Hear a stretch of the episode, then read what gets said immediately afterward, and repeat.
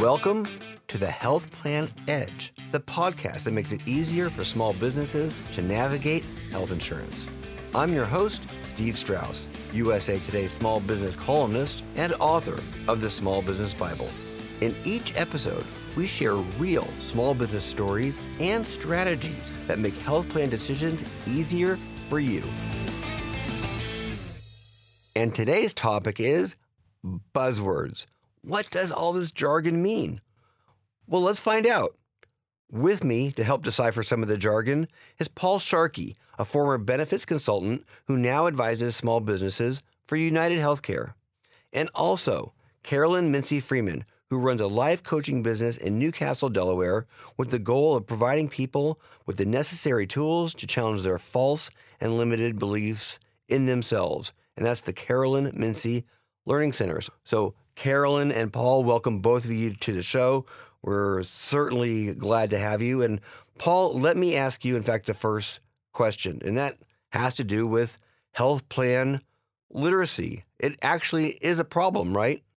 Steve, you're absolutely correct. It is a problem. And we all know that the healthcare system is complex and somewhat difficult to understand. And so it's not surprising that many people in the United States are not familiar with many of the terms that are associated with their health plan or their health insurance. For example, United Healthcare recently did a survey that shows only 6% of Americans could identify the four major ba- basic health insurance terms or concepts, which are plan premium, deductible, coinsurance, and out of pocket maximum. That, that's a shockingly low number.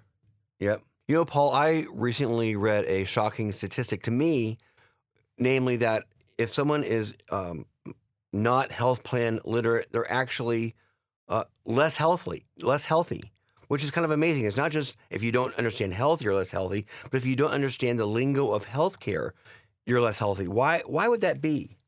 Steve, that is true. The statistics show that people with lower health literacy are actually more likely to suffer with more costly health conditions, for example, diabetes, high blood pressure, and high cholesterol. And what happens is with that low health literacy, they end up not utilizing the healthcare system as effectively as possible. So, what you end up seeing is more visits to the emergency room, more visits, and more members in, in this uh, population being admitted to the hospital and having longer stays in the hospital. And there's also a higher readmittance rate uh, to inpatient facilities for people with lower health literacy. And I know that uh, the projected cost is actually $238 billion a year uh, based on some estimates of what this costs the healthcare system. Wow. So it's maybe just a matter of they don't realize what's available inside of their plan because they're not health plan literate. They don't know that they could get diabetes screening or or some maybe other wellness programs, something like that. Correct, correct. And what you see usually with um, people that have this lower health plan literacy, their initial instinct when they're not feeling well is to access care with what they know, which is the emergency room. And as we all know in the health insurance industry, that is pretty much the most costly place you can go to start care if it's not a true emergency. Carolyn, let me turn to you. Can you first tell us a little bit about your business? What is the Carolyn Mincey Learning Center? Carolyn Mincey Learning Center is a I am a limited liability company out here in Delaware. And what we do is we help people change their life, get out of the cycle of uh, repeating things that make them stuck. For instance, um, I'm specializing in, in helping the Department of Correctional, where I want to stop seeing the the end the revolving door thing. The recidivism. Right. And what we are teaching in, in two of our classes, not only healthcare, but also wealth management. A lot of people do not know how, as he said, about the healthcare. What are premiums? what are deductibles and co-insurance, or nor do they know how to invest wisely. Carolyn, I'm wondering if you could tell us a little bit about your typical client. Why would someone choose to come to you and, and become a, a customer of yours? They would choose to be a client of mine because they're just tired of the cycle. You know, they're getting older, they're getting a little wiser, and sometimes they, you know, they're getting a little more faith in themselves, and they just need someone to help them change their thoughts and belief patterns. So, Carolyn, as I understand it, you have 25 employees that you provide health insurance for. Uh, and what's unique about you is that you bought your health insurance via the SHOP online program. And, and SHOP, for people who don't know, is the Small Business Health Options Program. It's kind of a uh, marketplace for small business healthcare plans where you can comparatively shop and see what's available to you. Can you tell us about your experience with the SHOP program and why you bought that way and how it worked for you? Um, I was first introduced because I'm a veteran as well. I was first introduced this through USAA.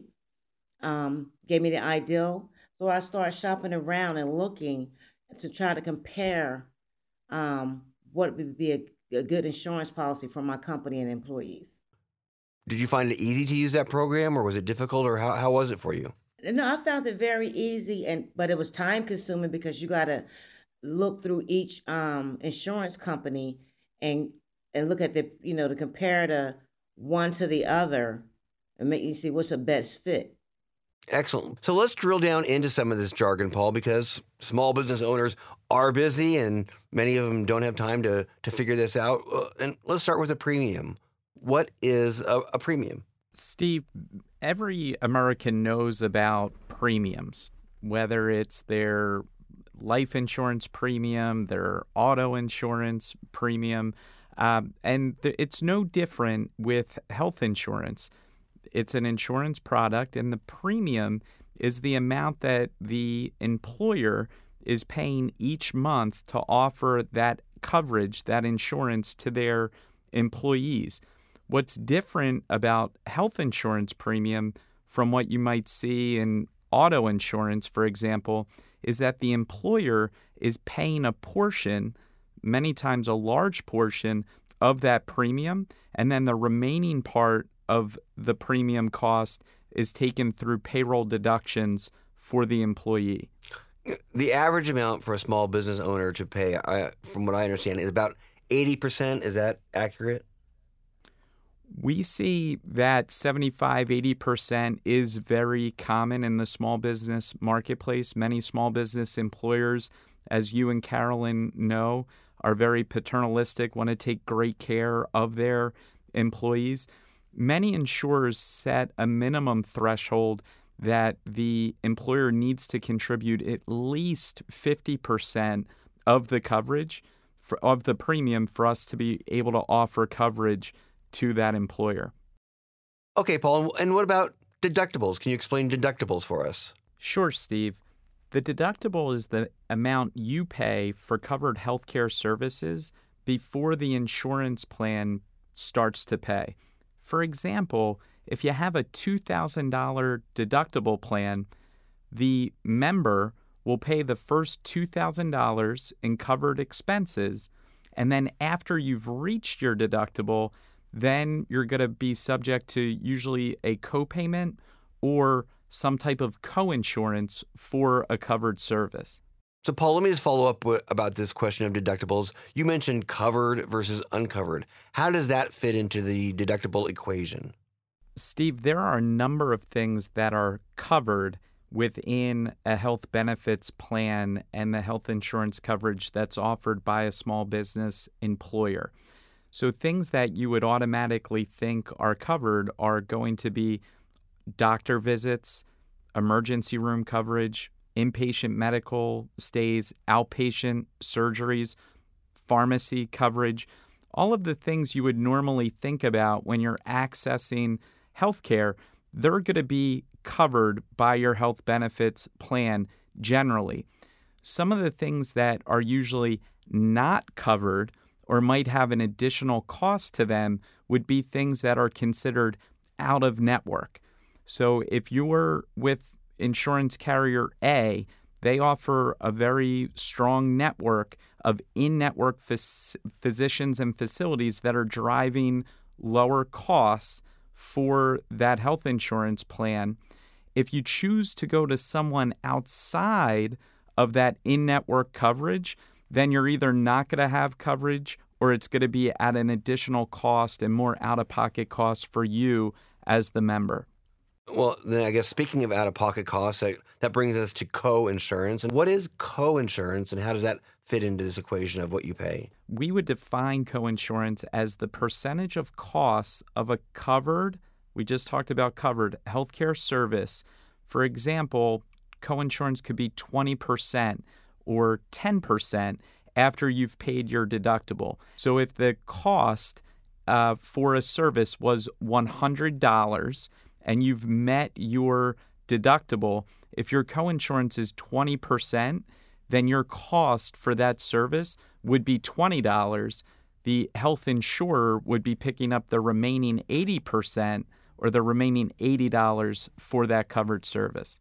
Carolyn, there is so much um, jargon to know, so much lingo to know in, in this world of healthcare. I'm sure when you bring new staff on, you kind of have to get them up to speed because that's clearly the kind of business owner you are, but it's also what you do for a living. How do you do that? How do you teach people this kind of uh, language? First of all, we do research and development. We look at the insurance company, they, their their lingo, and see how they're talking to uh, people.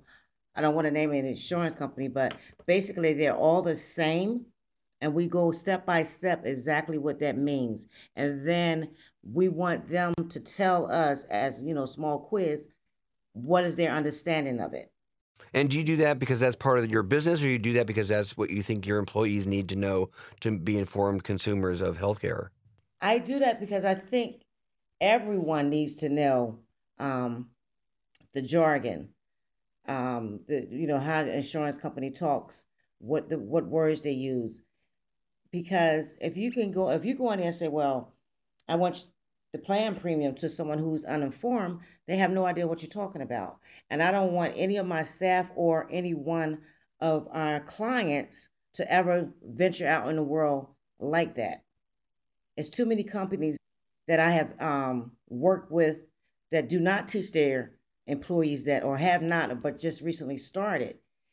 You know when i was an employee i really didn't we didn't have a class to sit down and say okay do you know what this means? Um, explain it to me you know? So i think that's one of the reasons that is the main reason why i started to do that with my company because i want people to be better understanding. I have to have healthy employees to have healthy clients. Kudos to you Okay, Paul, I have one final term I want you to help us understand. Sure. Uh, and that is the out of pocket maximum. What is that? Steve, when I think of out of pocket maximum, I think of someone holding your arm behind your back and you say, Uncle, Uncle. The out of pocket maximum is the most you would have to pay for covered healthcare services in a given plan year. And what this means is that after you've spent the money on your deductibles, any applicable co-payments, your co-insurance. Once you hit that out-of-pocket maximum amount defined by the plan, then the health insurance, the health coverage is going to pay 100% of the costs for the remainder of the plan year for all covered benefits. So that's really important because even if you have an 80% plan, say, uh, if you hit that out of pocket maximum, it's it, it jumps up to 100 and you're 100% covered, right?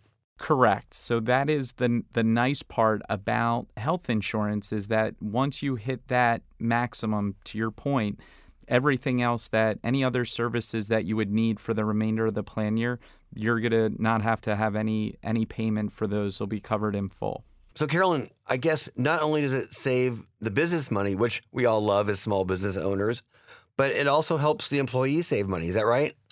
Yes, because if you don't know um, what plan premiums uh, mean or deductibles or co-insurance, then you're going to go in here and pick out the wrong one. And you might have more out-of-pocket expenses than you really wanted or needed. Well, unfortunately, it looks like we are out of time. We're going to have to wrap up the discussion. I hope we've answered some questions and demystified some sometimes confusing language. Uh, Carolyn Mincey Freeman uh, of the Carolyn Mincey Learning Center, thank you so much for being with us today. Okay, thank you. You're quite welcome. I enjoyed it.